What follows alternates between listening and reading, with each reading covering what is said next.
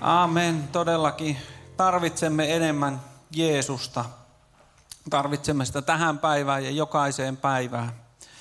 Ja ennen kuin menen tässä sen enempää asioihin, niin sanon, että joku kohta tarvitsee Jeesusta tai jonkun muun apua. Nimittäin on tämmöinen info, että valkoinen auto, jonka rekisteri on CAX516, niin valot on päällä.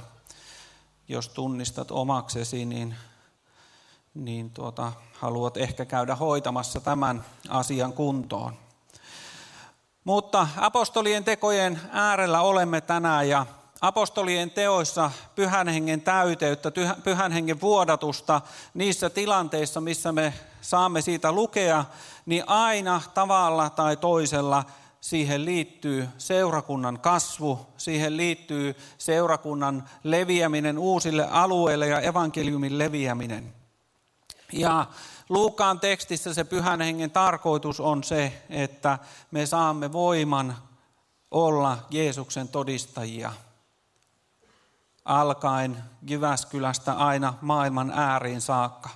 Ja sen tähden me seurakuntana olemme olemassa, että me teemme tätä Jeesuksen ja pyhän hengen antamaa työtä tässä alueella, missä me olemme ja alkaen aina sinne maailman ääriin saakka niin kuin lähetyskäsky meitä kehottaa. Ja työ, jota me seurakunnassa yhdessä teemme, seurakuntana yhdessä teemme ja uskovina, se tarvitsee sitä pyhän hengen voimaa ja voitelua. Se tarvii rukousta ja se tarvitsee myöskin varoja, jolla me lähetämme ihmisiä lähetystyöhön ja jolla me teemme työtä paikallisesti täällä. Ja tässä jo luettiin näistä viimeisistä ajoista ja niitä on odotettu silloin 2000 vuotta sitten ja tänäkin päivänä kaiken näköisiä viimeisten aikojen merkkejä on ilmassa. Päivää, jolloin Jeesus tulee, me emme tiedä, mutta tiedämme, että tämä Euroopan talous ja Suomen talous on, on viime aikoina myöskin meitäkin kurittanut, muun muassa lainan korkojen nousu, joten kannetaan yhdessä oma kortemme kekoon, jotta me saamme seurakuntana olla Jumalan meille antamaa tehtävää toteuttamassa. Eli täällä ruudulla näet tiedot tuttuun tapaan ja myöskin tuossa aulassa sitten ähm, Jumalan palveluksen jälkeen voit, voit antaa omastasi, jos Jumala sinua siihen niin kehottaa. Tämä pyhän hengen vuodatus, jota Jerusalemissa oleva kansa sai olla todistamassa, se perustui Jumalan lupaukseen. Ennen taivaaseen astumista Jeesus sanoo opetuslapsille, että odottakaa. Jeesus jätti heidät odotuksen valtaan. Odottakaa sen lupauksen täyttymistä, jonka isä on luvannut. Minä lähetän teille sen, minkä minun isäni on luvannut, mutta pysykää te tässä kaupungissa, kunnes teidät puetaan voimalla korkeudesta. Jumalan lupaus, joka ulottuu sieltä vanhan testamentin ajasta. Kuulimme profeetta Joelin lainauksen, mitä Pietari käyttää. Viimeisinä päivinä minä vuodatan henkeni. Puhuttiin satoja vuosia ennen tätä helluntaita, jonka äärellä olemme tänään olleet. Ja minkä näköisiä äh, edellytyksiä tälle Jumalan lupauksen toteutumiselle oli. Pietari siinä puheessaan, kun tätä apostolien tekojen toista lukua käymme eteenpäin, Pietari ottaa siinä 22 jakeesta eteenpäin asioita esiin, jotka olivat edellytyksenä tälle Jumalan lupaukselle. Ja Pietari sanoo näin täällä jakeesta 22 eteenpäin. Israelin miehet, kuulkaa nämä sanat.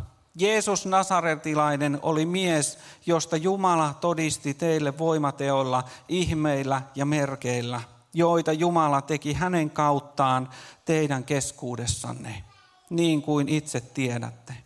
Hänet Jumala antoi teidän käsinne edeltäpäin tekemänsä päätöksen ja ennalta tietämisen mukaisesti, ja hänet te laista tietämättömien miesten kätten kautta naulitsitte ristiin ja tapoitte. Pietari puhuu Jerusalemin juutalaisille, jotka olivat vain muutamia kymmeniä päiviä aiemmin Jeesuksen ristiin naulinneet. Jumalan lupauksen edellytyksenä oli se, että Jeesus kulki ristille ja sovitti meidän syntimme. Mutta Jeesus ei jäänyt ristille, Jeesus ei jäänyt hautaan, vaan Pietari jatkaa jakeessa 24. Mutta Jumala herätti hänet ja päästi hänet kuoleman tuskista. Ei hän ollut edes mahdollista, että kuolema olisi voinut pitää hänet vallassaan. Ei ollut mahdollista, että meidän Herramme Jeesus Kristus olisi jäänyt hautaan, vaan Jumala hänet nosti kolmantena päivänä ja nosti myöskin sitten valtaistuimelle. Kuten täällä Paavali sitten jatkaa myöhemmin, äh, Pietari täällä jakeessa 32, äh, 30-32. Toinen edellytys, mikä liittyy tähän pyhähengen vuodatukseen. Mutta koska David oli profeetta ja tiesi, että Jumala oli valalla vannoen luvannut asettaa hänen kupeitteensa hedelmän hänen valtaistuimelleen, hän ennalta nähden puhui Kristuksen ylösnousemuksesta ja sanoi, että Kristusta ei hylätä tuonelaan, eikä hänen ruumiinsa maadu. Tämän Jeesuksen on Jumala herättänyt, minkä todistajia me kaikki olemme. Jeesuksen työ meidän edestä oli suoritettava ensin. Ja se lupaus edellytti sitä, että Jeesus myöskin nousee sieltä haudasta, nousee kuolleista ja hänet korotetaan. Koska Jeesus sanoi siellä, että odottakaa, niin minä lähetän teille sen, minkä isä oli luvannut. Ja Paavali kirjoittaa tästä Jeesuksen korottamisesta Filippiläiskirjeessä seuraavasti. Hän nöyryytti itsensä ja oli kuuliainen kuolemaan asti. Aina ristin kuolemaan asti. Sen tähden Jumala onkin korottanut hänet korkealle ja antanut hänelle nimen, joka on kaikkia muita nimiä korkeampi. Niin, että jokaisen polven on notkistuttava Jeesuksen nimeen, niin taivaissa kuin maan päällä ja maan alla. Ja jokaisen kielen on tunnustettava Isän Jumalan kunniaksi, että Jeesus Kristus on Herra. Tämän sanoman äärellä olivat opetuslapset silloin ensimmäisenä helluntai-päivänä he olivat rukouksessa ja he löysivät raamatusta näitä jakeita, jotka sanovat, että näin piti tapahtua, jotta Jumalan lupaus voi mennä eteenpäin.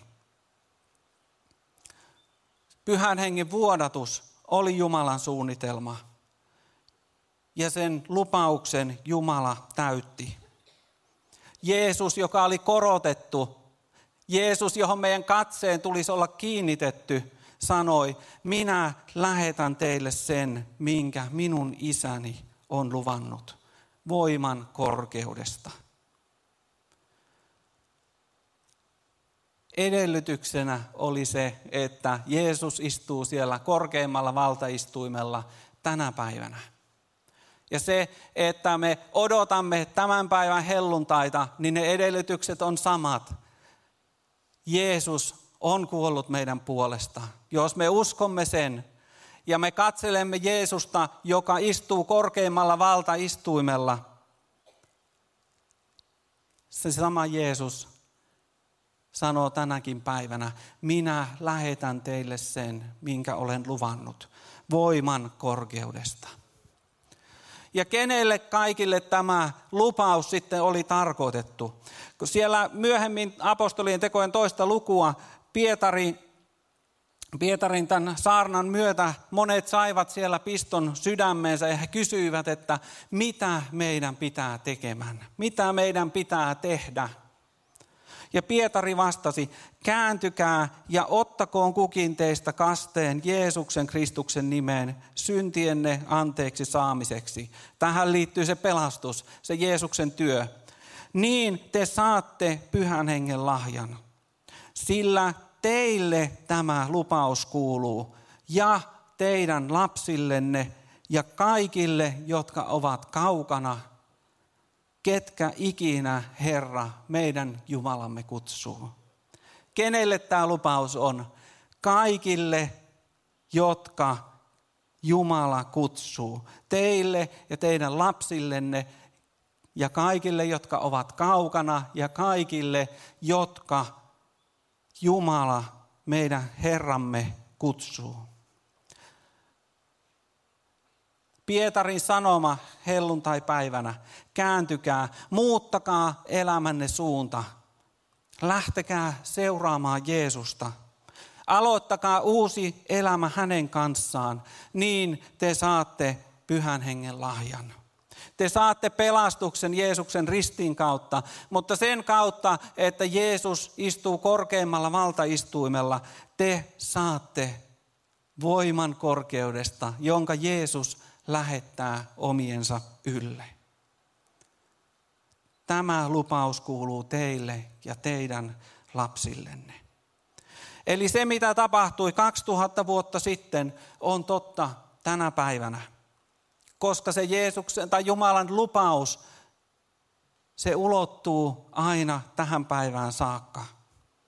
Ja jos seurakunta tarvitsi silloin alussa pyhän hengen voimaa, pyhän hengen johdatusta ja armolahjoja, kuinka paljon enemmän me tänään niitä tarvitsemme. Jos apostolit ja opetuslapset tarvitsivat pyhän hengen voiman voidakseen mennä eteenpäin, kuinka paljon enemmän me tarvitsemme tänä päivänä sitä, että me olemme täynnä pyhää henkeä, että me menemme eteenpäin pyhän hengen voimassa. Niin kuin Jeesus sanoo siellä apostolien teot 1 ja 8, että te saatte voiman, kun pyhä henki tulee teidän yllenne ja te tulette olemaan minun todistajiani. Me seurakuntana, uskovina yksilöinä tarvitsemme sen voiman ja sen lahjan, joka Jumalalla on meitä varten varattuna. Helluntai-kokemus ei ollut ainoastaan silloin, se ei ollut ainoastaan Jyväskylän kohdalla sata vuotta sitten, lähes sata vuotta sitten, kun tämä seurakunta on alkanut, vaan se on totta tänään. Tämä lupaus on kaikille, ketä ikinä Herra meidän Jumalamme kutsuu. Ja raamatun sanan mukaan me tiedämme, että Jumala aivan varmasti kutsuu meitä ja tämä lupaus on meille tarkoitettu jotta me voidaan elää täyttä elämää yhdessä Jeesuksen kanssa, jotta me voidaan loistaa sitä valoa, mistä me kuulimme tämän kaupungin keskellä ja aina maailman ääriin saakka. Siinä helluntai-päivän tapahtumissa oli seuraavanlainen kaava. Heillä oli tieto siitä Jumalan lupauksesta – ja he odottivat sen lupauksen täyttymistä. He olivat rukouksessa yhdessä, he olivat raamatun äärellä odottamassa tätä lupausta. Ja se lupaus täyttyi ja se lupaus kantoi hedelmää. Sanotaan siellä luvun loppupuolella, että kolme tuhatta otti sinä päivänä Jeesuksen vastaan. Ja sitä me haluamme nähdä tänä päivänä myöskin Jyväskylässä meidän toiminnan kautta, meidän seurakunnan kautta, sen kautta, että meissä loistaa se liekki, mikä helluntaina laskettiin meidän tai ihmiskunnan ylle. Ja mä toivon, että me yksilö uskovina ja seurakuntana eletään siinä odotuksen hengessä, odotuksen ajassa – että jospa tänään Jumala jälleen antaisi meidän kokea. Jospa Jumala tänään jälleen antaisi meille helluntain. Ja mä haluan haastaa meitä seurakuntana olemaan rukouksessa, etsimässä sitä, minkä Jumala on luvannut.